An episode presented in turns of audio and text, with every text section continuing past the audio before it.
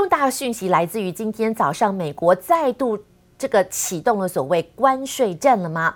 如果你还记得，美国、墨西哥、加拿大的贸易协定才刚刚生效，大概一个月的时间。现在，美国总统川普在昨天正式的宣布，要对加拿大进口的铝材重新加征百分之十的关税措施。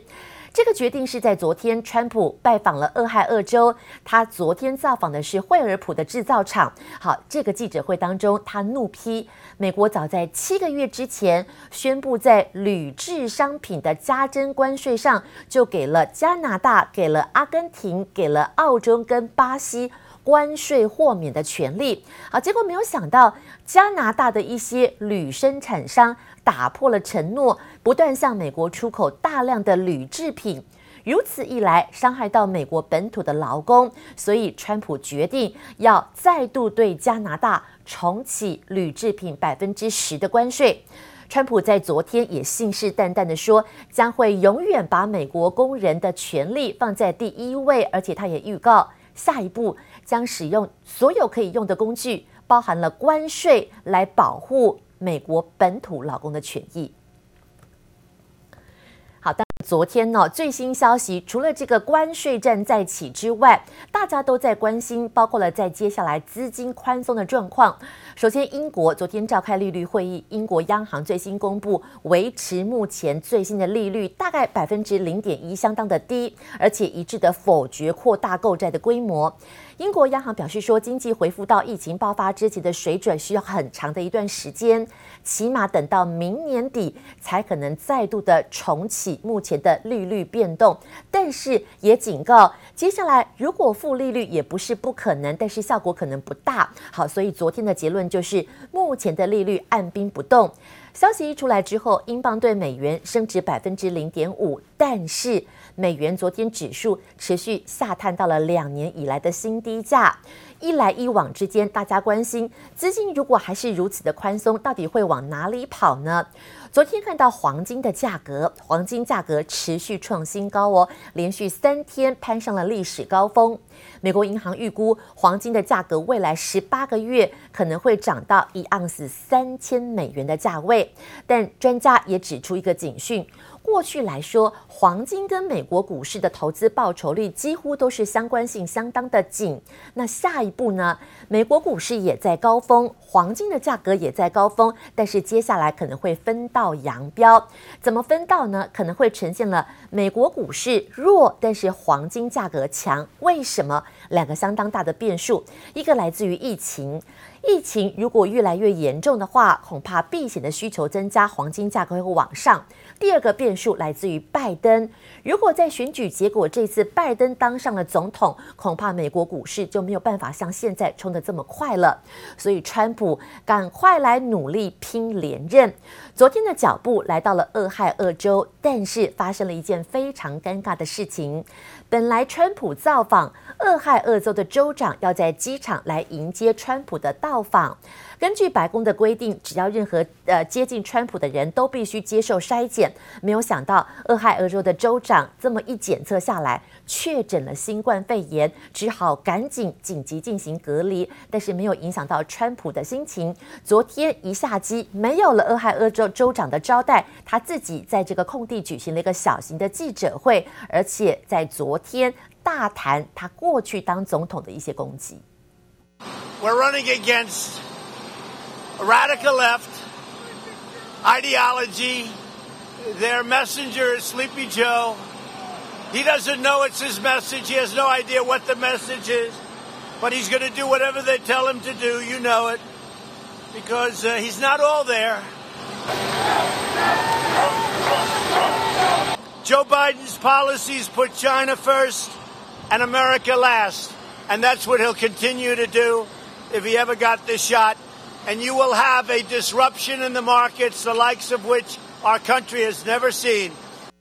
好，川普直接在最具影响力的俄亥俄州，也就是有摇摆州，在昨天停机坪一下机之后呢，旁边好多的一些造势的人员在迎接川普，但是很尴尬的就是，第一个应该要在飞机停机坪来跟川普握手的是俄亥俄州的州长，在迎接川普的前一刻，维安人员来进行检测，没有想到却发现他确诊了这一次的一个肺肺炎，所以昨天虽然州长很尴尬，目前川普在力拼让整个的疫情能不能和缓一点，结果要迎接他的州长却确诊了。好，但是无碍昨天的造势小型的记者会，但是昨天这场记者会似乎也透露了在接下来包括了中美关系的紧张，还有美国跟加拿大关系的紧张。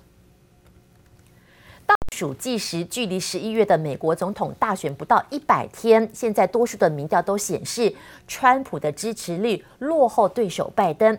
虽然川普本人说对于民调不在意，但是川普连任的选情真的可能危险了。我们带您参考这一位从一九八四年以来每一次都命中大选结果的美利坚大学教授，叫做李特曼。李特曼透过了模型预测，他说这次拜登会胜出，原因在于工会的危机重创了川普或者是他的团队的公信力，而且这次好多的公共场合，川普的表现都失分，所以现在看起来拜登胜选的几率越来越大。For whatever reason, the China virus, children handle it very well, and they may they may get it, but they get it, and it it doesn't have much of an impact on them, and 美国总统川普声称新冠肺炎对儿童影响较小，坚持学校应该开学，引发抨击。这番争议言论连脸书和推特都看不下去，影片遭到平台移除。If I use the White House, we save tremendous amounts of money for the government in terms of security. Traveling, if we go to another state or some other location, I think it would be a very convenient location. and would be by far the least expensive location. 不止学校无法开学，就连川普要正式接受共和党提名，时间和地点也一直瞧不定。川普考虑就在白宫发表提名演说。疫情打乱选战活动，民主党的拜登也决定不到民主党全代会现场接受提名。拜登近期造势活动全部喊卡，只透过竞选广告拉抬人气。I love this car. Nothing but incredible memories. Every time I get in, I think of my dad and Bo. This is iconic industry. How can American-made vehicles no longer be out there? I believe that we can own the 21st century market again by moving to electric vehicles. 拜登在最新电视广告中开着经典老爷车，以感性方式谈美国制造业未来。川普和拜登两位候选人都在把握时间，努力冲刺。不过，专家对于这场大选结果已经有了答案。Predict that Trump will lose the White House. 美利坚大学历史教授李特曼开发了一个美国大选预测模型，从一九八四年雷根连任以来，每次都神准命中美国大选结果。在二零一六年，他就独排众议预测川普胜出。这次他再度搬出他的十三项关键指标，套用到川普身上。Number five, the short-term economy is strong. The pandemic has pushed the economy into recession. False. 就连川普最引以为傲的经济表现也被疫情拖垮，任内的社会动荡和丑闻更是扣分。根据李特曼的预测模型，十三个关键指标中，拜登以七比六胜出。这位美选章鱼哥是否能继续蝉联大选预测不败纪录，还有待十一月见真章。记者王新威的网管综合报道。情岌岌可危，川普现在在做什么呢？川普要求海外版的抖音要在今年九月十五号之前卖掉，否则就全面禁用。好，接下来美国参议院最新也通过了一个法案，就是政府的设备禁用抖音的法案，禁止联邦雇员、禁止国会议员、禁止雇员在公务机上下载抖音的应用程式。这个最新的法案是一位参议员叫做霍利提出，霍利透过了声明说，他看。到了朝野两党共同的支持，要中国共产党负起责任，所以自己现在哦备受鼓舞。他承诺打击中国的行动不会就此罢手。现在包括了在参议院、众议院都分别透过了类似的提案，按照程序，他们必须统合出统一的版本，才能够提交给川普总统签署，然后成为法律。路透社也报道说，既然两院都已经通过了，现在很快就能够成案。不过，到底抖音在接下来卖不卖呢？微软听说现在正在跟北京的字节跳动科技公司来商量要收购抖音，而且《金融时报》报道说，微软要收购的不仅仅是抖音在美国的业务哦，有可能是全世界的业务。就在现在剑拔弩张的气氛之下，社群的媒体龙头脸书，脸书旗下的 Instagram 推出了新的短影音功能，似乎要在抖音现在。整个的情势相当危急之际，希望能够趁人之危。So you want to learn about reels? Should we go with this or that? 社群媒体平台又窜出狠角色，脸书旗下的 Instagram 推出新的短影片功能 Reels，用手机拍下十五秒影音，还可以加上音乐和特效，显然要和抖音互别苗头。Well, you were wondering when Instagram was really coming for TikTok, and it looks like it's happening. If you're an Instagram user, you'll notice this morning that the app has had a bit of a makeover. Yeah, Instagram has added a new feature called Reels, which allows you to edit and upload your own videos. 有 Instagram 的全球十亿用户为基础，短影片功能 Reels 来势汹汹，正面迎战抖音，准备抢攻年轻人市场。Reels 推出的时间慢了抖音一大截，但抖音在美国正面临被封杀的压力。美国财经媒体 CNBC 报道，美国科技巨头微软和抖音国际版 TikTok TikTok 预计在三周内完成收购谈判，比川普总统给出的截止日期九月十五号还要提前，价格可能落在一百亿到三百亿美元之间。We want to see untrusted Chinese apps removed from U.S. app stores. President Trump has mentioned impending action on TikTok, and for good reason. Apps like TikTok, WeChat, and others are significant threats to personal data of American citizens. 美国国务卿庞培欧在国务院记者会上摆明冲着中国而来，说要扩大美国的干净网络计划，包括干净的营运商、商店、应用城市、云端和海底电缆等等。庞培欧希望不被信任的中国应用城市从美国的 App Store 下架。Clean apps. We're working to prevent Huawei and other untrusted vendors from pre-installing or making available for download the most popular U.S. apps. We're protecting Americans' most sensitive personal information. And our businesses' most valuable intellectual property, including COVID vaccine research, from being accessed on cloud based systems run by companies such as Alibaba, Baidu, China Mobile, China Telecom, and Tencent.